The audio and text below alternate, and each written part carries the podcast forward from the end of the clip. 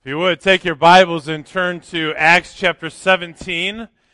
And uh, if you haven't noticed, just in case you you came in this morning with only one eye opened rather than both, um, I, I, don't know. There's this extra parking spots out here, and uh, so what that means is uh, you have room to invite some neighbors, friends, workers, enemies. Uh, I mean, anyone you want, and we have room for them. So we're uh, we're excited about that. Isn't that pretty cool? How many parked on the new spot just to try it out? I mean, not that really you're going to feel any different, but uh, it's kind of nice, isn't it? And uh, you didn't have to walk as far, so that's good. And so uh, take advantage of that. But now we get this whole big parking lot to fill. And then, uh, so that's exciting. We have an opportunity to have some impact in the world that we live in and inviting people to church and so forth. But not because we're so great, but because God is, right? God is so awesome. He's so exciting. And I'm so thankful for the work that He's doing in all of our lives. And uh, I'm excited about that. And uh, one more thing is that not only do we have an opportunity to invite more people because we have more parking spaces, but we have an activity Saturday night, right? Trunk or treat. Yeah, the, yeah. Oh, that's right. Yeah.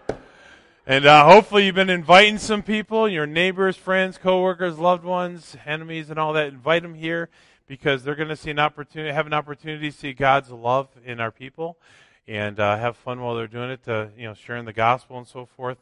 And uh, I'm just telling you, I don't know who the powers would be that are judging the cars, but being that I have like this much invested in it, I should get somewhere with that. I don't know. I'm just saying.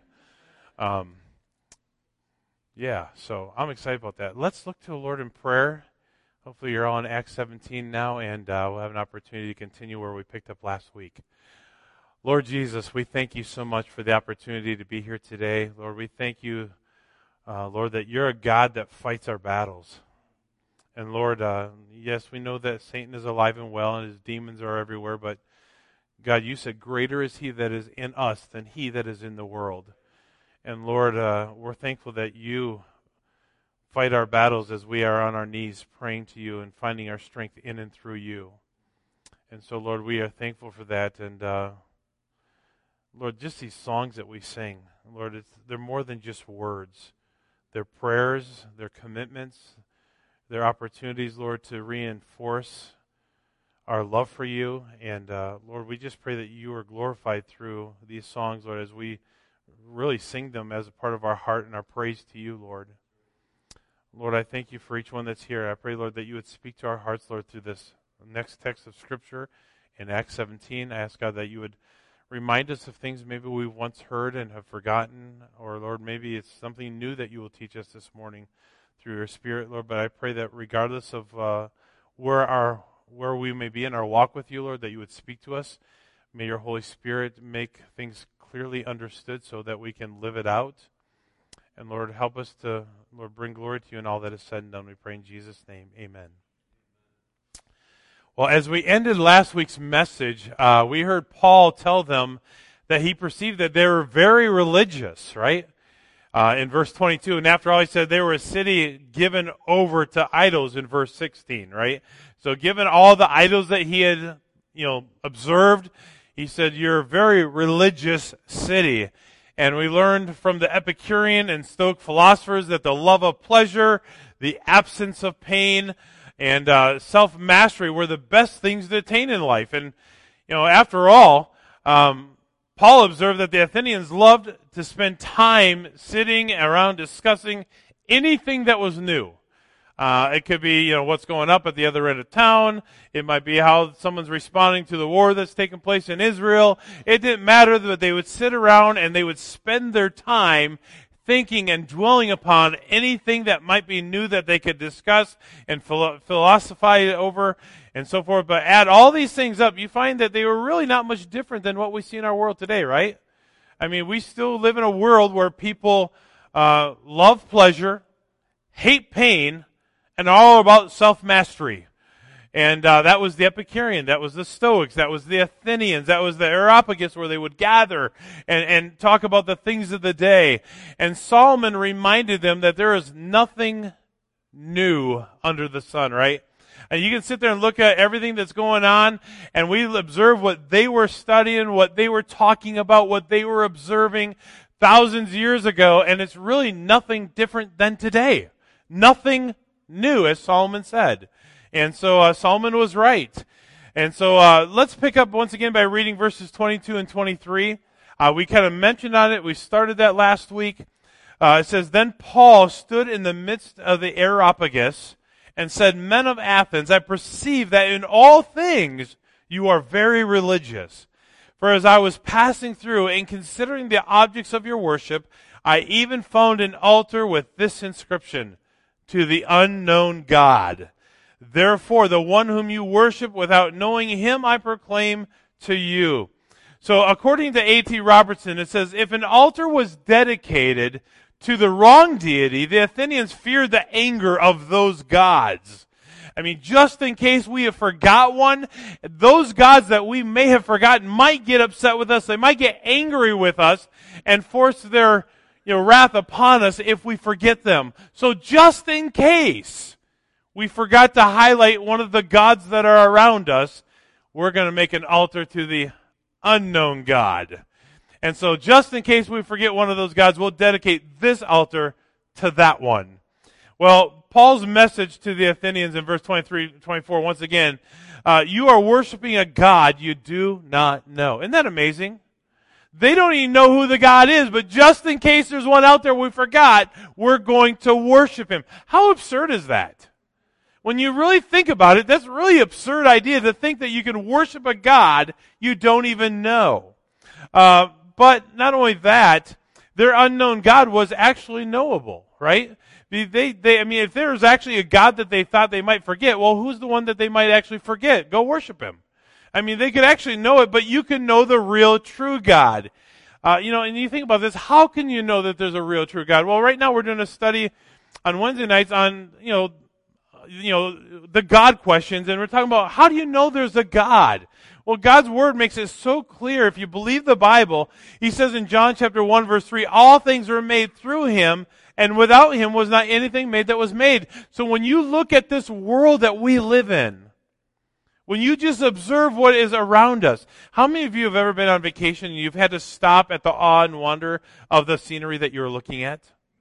Man, as I drove through the Appalachian mountain train, as I've stood on top of some of the cliffs in the Ozark Mountains, as I've stood over seven mountains in central Pennsylvania, everywhere you go, there is beauty.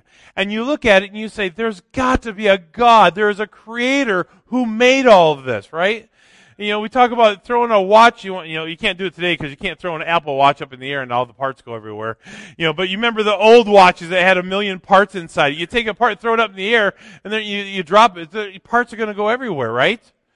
The bottom line is somebody had to take each and every one of those intricate little parts and work them together so that all the cogs would turn the right way and that the little sprockets would go the right direction and all the little springs would work just in you know conjunction with each other somebody has to design everything that we look at and by that, God's word says in Colossians chapter 1 verse 16, it says, For by him all things were created that are in heaven and that are on earth, visible and invisible, whether thrones or dominions or principalities or powers. All th- things were created through him and for him. So not only do we see through creation that there is a God, that a God who created all things, but God didn't just create them, He created all things for His own pleasure for his own will, for his own desires.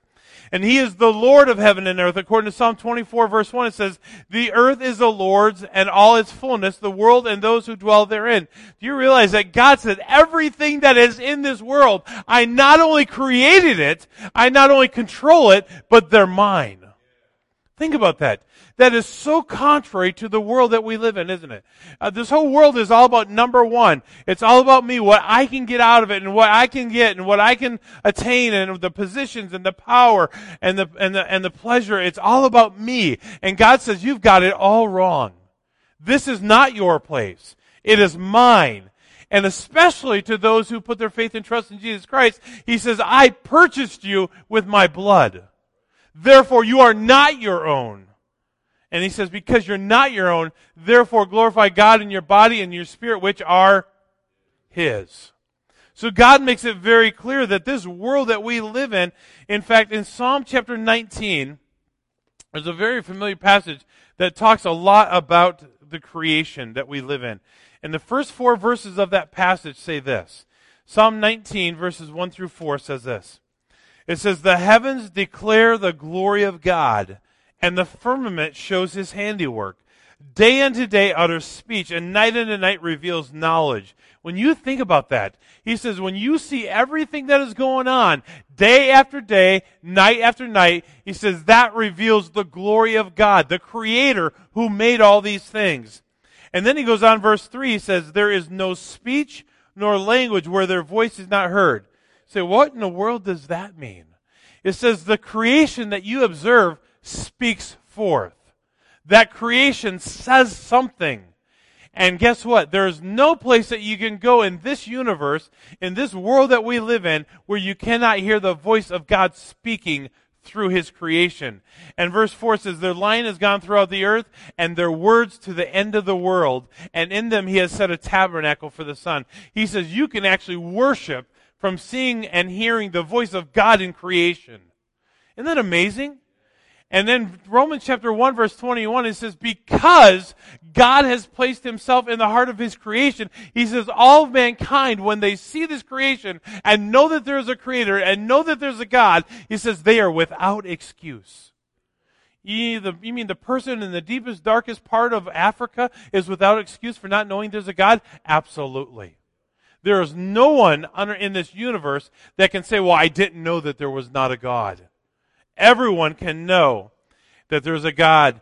And according to 1 Kings chapter 8 verse 27, it says, but will, God, but will God indeed dwell on the earth? Behold, heaven and the heaven of heavens cannot contain you. How much less the temple which I have built? He says, I am everywhere. He goes, I cannot be contained. Isn't that amazing?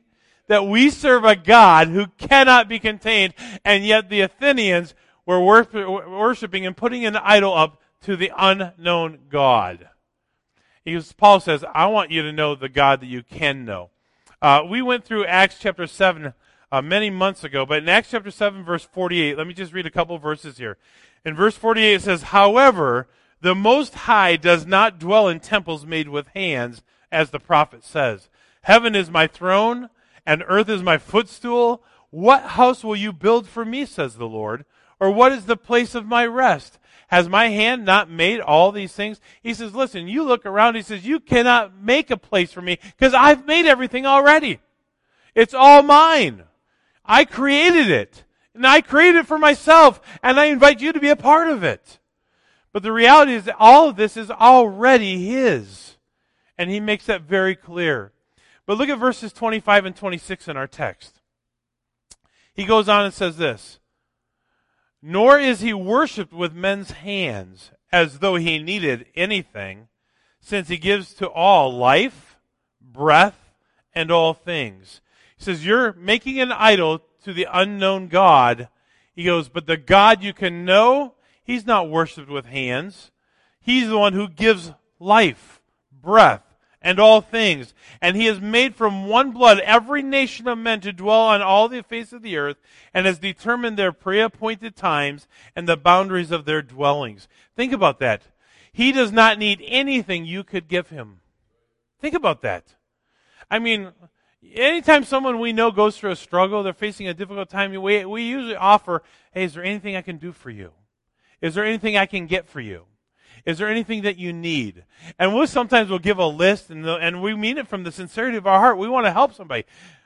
But do you realize that God doesn't need anything that we have? He desires our love. He desires our worship. But there's nothing we can do to improve him. There's nothing we can do to make his life better. He's God. And he says, I don't need anything.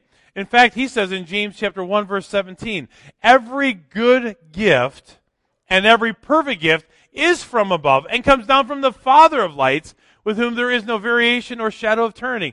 He said, if you got a good gift, he says, it's for one reason. I gave it to you. I allowed you to have it. You didn't have it because you're so good, you're so great, you're so wealthy, you're, you made it happen. He said, if you have something, I gave it to you. I allowed you to have it. In Romans chapter 2 verse 4 it says, or, you do, or do you despise the riches of his goodness, forbearance, and long suffering, not knowing that the goodness of God leads to repentance. Think about that. Every good thing that you have, every good thing that you could possess, and he lists a few of those things. Think about that. His goodness. How many of you have experienced the goodness of God? Raise your hand. Every single day of our lives, we experience the goodness of God. How about forbearance? Do you know what forbearance is? Think about forbearance. Let me give you a definition maybe you have not maybe heard from this perspective before. How many of you know when you do something wrong, you know it in the conscience of your heart, you know it's wrong? And how many of you, I got two hands and a foot up, know even though that you are doing it and it's wrong that you're doing it, and you kind of think, well, I'll deal with it later. Some of you still aren't telling the truth. That's okay, you can repent later. But the idea is that God is patient with you. This is forbearance. You know that you have sin that you've not dealt with. You know that you should deal with it, but God is giving mercy and grace and patience with you until you do. That's forbearance. How many of you experience forbearance every day? Right? Then he goes on and says, and long suffering. Wow. That takes patience to a new level. He waits on us. And he says, These people who have despised the riches of his goodness, not knowing that the goodness of God leads you to repentance. These things that God does for you on a regular daily basis ought to lead you to a place of repentance. So when you experience the fact that you know you're in sin and haven't dealt with it yet, and God is being patient with you, He's waiting on you, and you've experienced His goodness, it ought to lead you to a place of repentance. And what is repentance? Not, not only acknowledging that I have sin in my life, but I'm going to acknowledge it in such a way that I'm going to turn my back on it and not partake of that or do it any longer. I'm turning my back on that sin. That's repentance. That's amazing. We are so much recipients of God's mercy and grace. He says, he doesn't need anything from you. He's giving you everything. And he gives to all life, breath, and all things. In Psalm 104, verses 14 and 15, he says, He causes the grass to grow for the cattle and vegetation for the service of man, that he may bring forth food from the earth and wine that makes the glad heart of man, oil to make his face shine, and bread which strengthens man's heart. He says, I don't need anything from you but I'm giving you everything you need and want. Isn't that amazing? And list the things that he says wine to make your heart glad, oil to make your face shine, bread which strengthens your heart.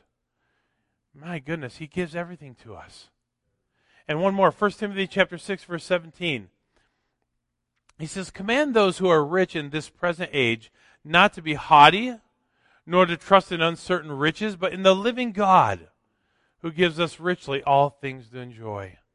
He's the one who gives and gives and gives that we might enjoy. How many of you enjoyed the things of this life? It ought to make us look back to God who gives us those opportunities. But notice where man came from, verse 26. In verse 26, he makes it very clear. He says, And he made man from one blood you ever thought about that? I know, I mean, you know, there's the, the Hispanics over here and the Germans over there and the Koreans over here and the Chinese over there and, you know, then we have the blacks and the whites and then we have this and the that. Did God just make a bunch of different people out of a bunch of different molds and then just throw them all away? No. Do you realize I don't care whether you're Chinese or Mexican or American or Canadian, you if you cut yourself, you all going to bleed the same color? You ever thought about that? Shame on you if you don't think about that. Thinking that you're better than someone else because you're born here versus there, you may be blessed, but you're not better. We are all one. That's why I love when I have these opportunities to go to India or parts of Africa or uh, Mexico, wherever I've been on mission trips, and you, you, you come up to them and you give them a hug, and they give you a hug, It's as if we've known each other our entire life. You know what the, common thread is? Jesus. Isn't it amazing? Because we're all one in Christ. I love what Dr. Chatla used to put above his office door in India. He used to say, In Christ there are no castes. You know, in India there are caste systems, right? I'm from this caste. I'm a Brahma. I'm a high high class, and I'm you know I don't associate with those of low low class. He said, when you come to Christ, there are no more castes. We're one in Christ. And if we think we're better than someone, shame on us. We all came from one blood. And all of, all of man's times are determined and pre appointed. Think about this. He goes on in verse 26. Every nation of men to dwell on all the face of the earth and has determined their pre appointed times and the boundaries of their dwellings. He says, All of man came from one blood. All of man's times is determined and pre appointed, including empires and, and their things. And not only that, number three, all men's boundaries are established. That means where they live. God allowed different places, to, people to live in different places, and He says, I've established that. God is in control of all. If you think God just made this thing and then walked away and said turn and turned his back on the world, if you think that you're mistaken what God's word has said. Man is not in control, God is. And it's all for a purpose. You say, well, what is God's purpose? Well, verse 27 gives us that purpose. Verse 27 says, so that, why? Look at verse 26. Let me just reemphasize. He has made man from one blood, every nation of man to dwell on the face of the earth, and has determined their pre-appointed times and boundaries. Why? Verse 27, so that they should seek the Lord in the hope that they might grope for him and find him through, though he is not far from each and every one of us. God's purpose, number one, so they would seek the Lord and hope that they would grope for him and find him. Now, do you catch a word there that's not part of our everyday language? Grope. When I grew up, grope was not a good word. Anybody else know what I'm talking about? Don't be groping the girls. How many heard that as a kid growing up? Oh, that kid's a jerk. He's always groping. That was not a kind word when I was growing up as a kid, as a teenager. The word and its definition has not changed. Do you know what the word grope literally means? Touch, feel, grab. That's what it means. It literally means that today still. And what does he say? So that they would seek the Lord and hope that they would grope for him, reach out to him, touch him, grab onto him, and find him. That's why he reveals himself.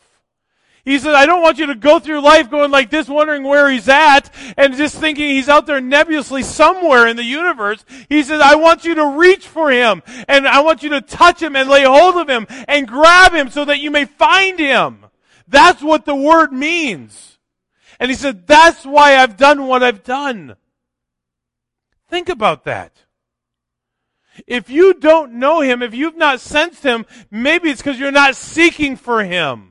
And you're not reaching for him. And I'm saying, God says, if you will call me, he goes, I will reveal myself to you over and over. He makes that so abundantly clear that if you want to know him, he will be found of you. He says that over and over again. Maybe we need to have one Sunday where we just look at those verses.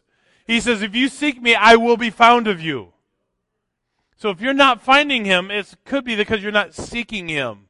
He says, but I do what I do that you may grope and find hope. Isn't that amazing? This is what he says is why I exist. Luke 24, 39 says, Behold my hands and my feet, that is I myself. Handle me and see me, for a spirit does not have flesh and bones as you see I have. He says, I want you to touch me.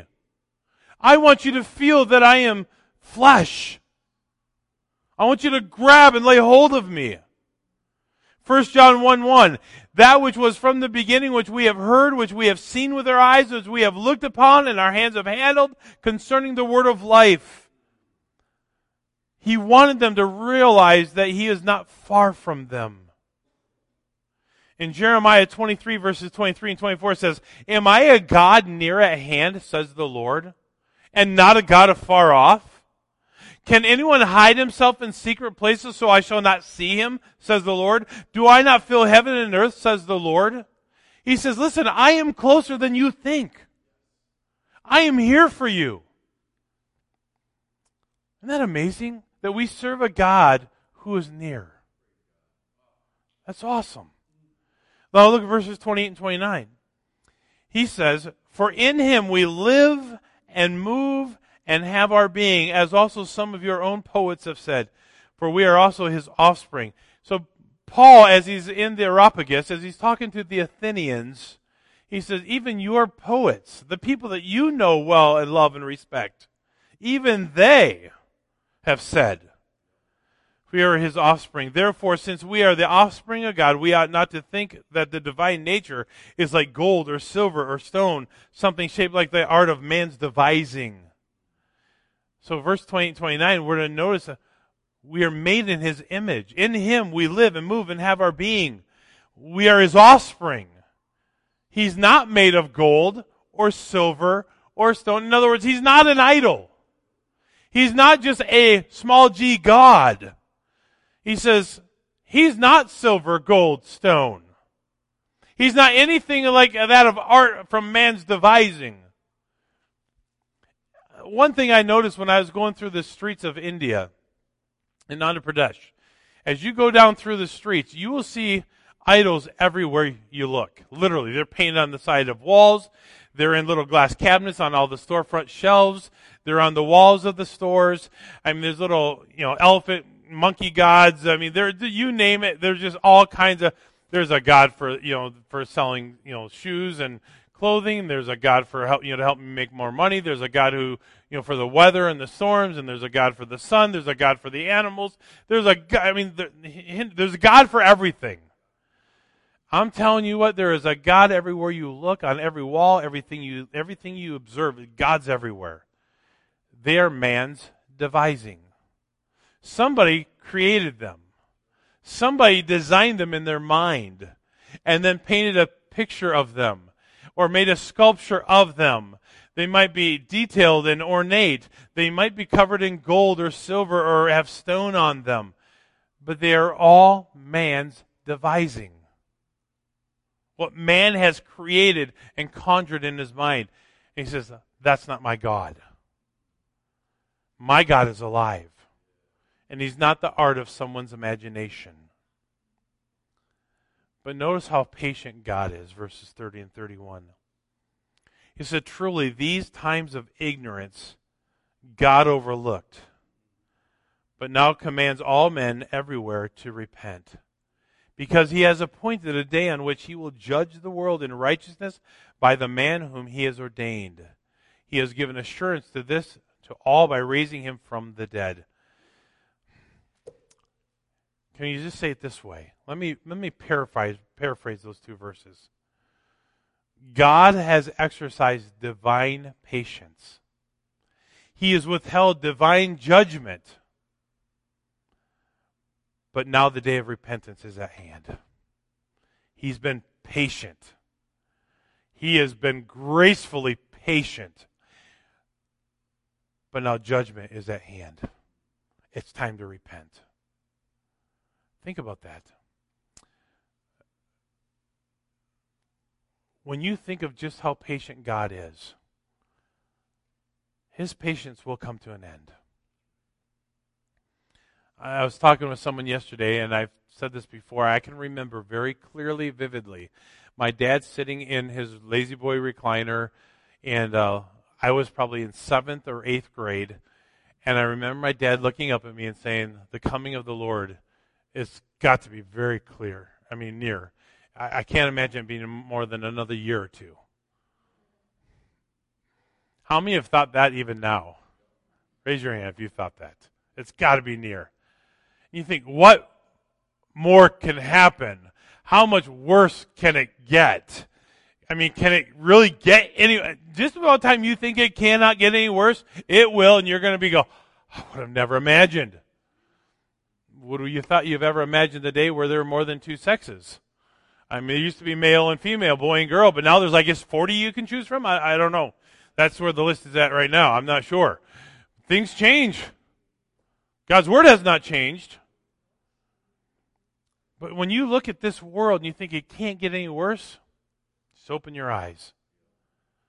Bottom line is, God has been patient. But his patience will run out. And if we think, those of us who've acknowledged that we've experienced God's patience, his long suffering, his forbearance, that we can just continue to do our own thing and not eventually face the wrath and the anger of a just God, we're deceiving ourselves. He says, I am patient so that I, you come to repentance. But some of you won't come to repentance, and you're going to face judgment. Romans 3 25 and 26 says, Whom God set forth as a propitiation by his blood through faith to demonstrate his righteousness, because in the in his forbearance, there's that word again in 3 Romans 3:25. In his forbearance, God has passed over the sins that were previously committed to demonstrate at the present time his righteousness, that he might be the just and the justifier of the one who has faith in Jesus. He says, I'm patient, but it's going to run out. When you think about this, he says in this verse, He has appointed a day on which he will judge the world in righteousness by the man whom he has ordained. Who is that man? He has given assurance to this to all by raising him from the dead. Who's the only one that has ever been raised from the dead that can save the world? Jesus. He says, by this one man who through his propitiation of our sins, through this one man, you can be made righteous. That's it. And he has appointed a day in which he will judge the world in righteousness. I want to look at one more passage before we wrap this up in Revelation chapter 20. Turning over there. Uh, it's not fair. He can get up there so fast. Cheater. 20, verse 11 says this Then I saw a great white throne, and him who sat on it, from whose face the earth and the heaven fled away. There was found no place for them. And I saw the dead, small and great, standing before God. And books were opened, and another book was opened, which was the book of life. And the dead were judged according to their works by the things which were written in the books. The sea gave up the dead who were in it, and death and Hades who were in uh, were delivered up the dead who were in them, and they were judged, each one according to his works. Ouch. Then death and Hades were cast into the lake of fire. This is the second death. And anyone not found written in the book of life was cast into the lake of fire. You see, one day we will all stand before God not only to see whether our name is written in the book, but also to give an account of our works done on this earth. You see, we can say a lot of things. Well, we're not like those Athenians in the Areopagus, and we're not like those Stoics and those uh, Epicureans who live for the pleasure and the lack of pain and for self mastery. I'm all given to God. But, but God's word is so clear. Faith without works is dead. What is the evidence of my life of knowing Him? Is it just mere words? Because if it's only mere words and no action, I have to second guess whether or not we really know Jesus. But one day we will stand and give an account for our works. What will you be judged for? What will be the proof of what you say is in your heart? What will validate your words in your life? I think a lot of us are going to be shocked at what we hear and understand and perceive and observe as we stand before God one day. I, I, in First John, it says that we may stand before God at His appearing and not be ashamed. Oh Lord, I don't want to be ashamed. I want to hear those words, "Well done, thou good and faithful servant." That's what I want to hear. I know that oftentimes my flesh gets in the way and it's selfish. But how did the people respond that Paul was talking to? Paul gave them very clear. He says, You worship an unknown God. I'm going to tell you about the God you can know, the one who will judge you one day according to his righteousness. How did they respond to that? Glad you asked. Verse 32 and following it says, And when they heard of the resurrection of the dead, some mocked, while others says, Will you hear again, we will hear you again on this matter. And so Paul departed among them. However, some men joined him and believed. Among them Dionysius and Areopagite, a woman named Damaris, and others with them. So basically, there were three responses to what Paul shared with them concerning Jesus. Some mocked. Question Are there those that mock us in this day and age? Did Paul get all ticked off? Did he say, wait a minute, I'm going to get a sword so I can slash you? Wait, I'm going to go get the other 11 of my posse and come back for you. he didn't. He shared the truth, stood on it in love, and then walked away. But some mocked. Some delayed their thoughts and actions. He says, let's hear some more on this. Let's come back and hear some more of this later. So they hadn't t- totally dismissed it, but they didn't embrace it either. And then, third, some joined him and believed. So, where are you at in this? Where are you at? Uh, are you mocking him? Well, not, of course you wouldn't mock him here. You're in church you're around other people. I couldn't constantly do that. But how do we sometimes mock God? By pretending to be something we're not in fact, that's the word hypocrite in the scriptures. It means to have a mask on. It means to be a, a, an actor in a play. While I'm performing this role as an actor in a play, I have a mask on. I'm making everyone see something that's not really me, but I'm playing a part. But I don't want them to see the me. I want I want them to see the part I'm playing, right? That's an actor. That's what God's word says is a hypocrite. Pretending to be something you're not to deceive others to believing you're that something. And when we do that, we make a mockery of who God is if we say that we know Him. If we are hypocritical, deceitful, say one thing to another, that's mocking God. Others are saying, well, I'll get more serious a little bit later. I'll, I'll, i want to hear some more about this. We'll get serious later. You know that none of us has the guarantee of tomorrow? Did you, did you know that? Proverbs 27, verse 1 says, Boast not yourself of tomorrow, for thou knowest not what a day may bring forth. We don't know what tomorrow brings. Not only do we not know what tomorrow brings, we don't know when the Son of Man comes. He says, Not even the Son of Man. Only God knows that. We don't know when he comes. He used the example of a thief. He said, If you knew a thief was going to break into your house tomorrow night, you'd be there ready waiting, right? But the problem is, the thief doesn't come when we're ready for him. He comes when we're on vacation when we're out for two days, when we're gone from the house. That's when a thief breaks in.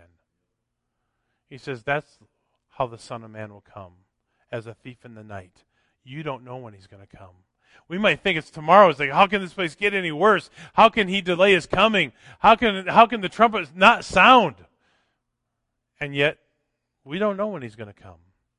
We don't know when we're going to die. Will we be found ready? Don't put it off and say, well, I need to learn more. Second, Second Corinthians 6 says, Today is the day of salvation. And then number three, some joined and believe. And if you're in that category, praise God. You have blessings that you don't even understand awaiting you. I'm telling you what, it's going to be an awesome day. The marriage feast of the Lamb. Can you imagine? How many of you love steak?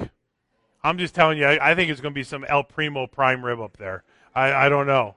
I, I mean, I'm just saying. I, am only guessing. I, I mean, I'm just thinking. Anybody else agree? I'm thinking there's gonna be some good stuff up there. I don't know. I'm just. I'm, I don't know. I'm just okay. I'm. I'm rabbit trail squirrel. Um, but I'm just thinking it's going to be prime when you get to heaven one day and, and to be able to to sit at the feet of Jesus, to ask Noah what it might have been like to, you know, to build the ark in the opposition that he faced. To, to talk with Paul about all the things that you, I, I don't know. Your mind can't even comprehend. You'll be blown away by the things that you will observe for those that have joined Jesus. And all the struggles of this life are just a little speck on the timeline of eternity. And we get so focused on that little speck. Oh, woe is me, poor me. Life is hard. It's hard. People don't like. It's a little speck on the timeline of eternity. This big long line, and you're just one tiny little bleep. And it's going to be over. Man, there's so much more I want to say, and I got time. Think about this. Your life is so short. Even if you live to be a hundred years, and I pray God I don't. I don't want to live that long. I don't. I, I I want God to take me when He's ready. I'm ready when He does take me. I have no death wishes, but when He's ready, I'm ready. I, I want to go. There's nothing in this world that I want to stay here for. Nothing. We start living with an eternal perspective rather than a temporal perspective, and things start to fall into place a little bit better. Lord, I do pray that you would speak to our hearts this morning. Lord, I do pray that, uh, Lord, if there be one here today, Lord, that does not know you as their Savior, might today be a day of salvation for them. Lord, might today be a day that they would finally put their faith and trust in you. A day that they would finally say, I cannot save myself. I'm not good enough. I'm not kind enough. I don't do enough.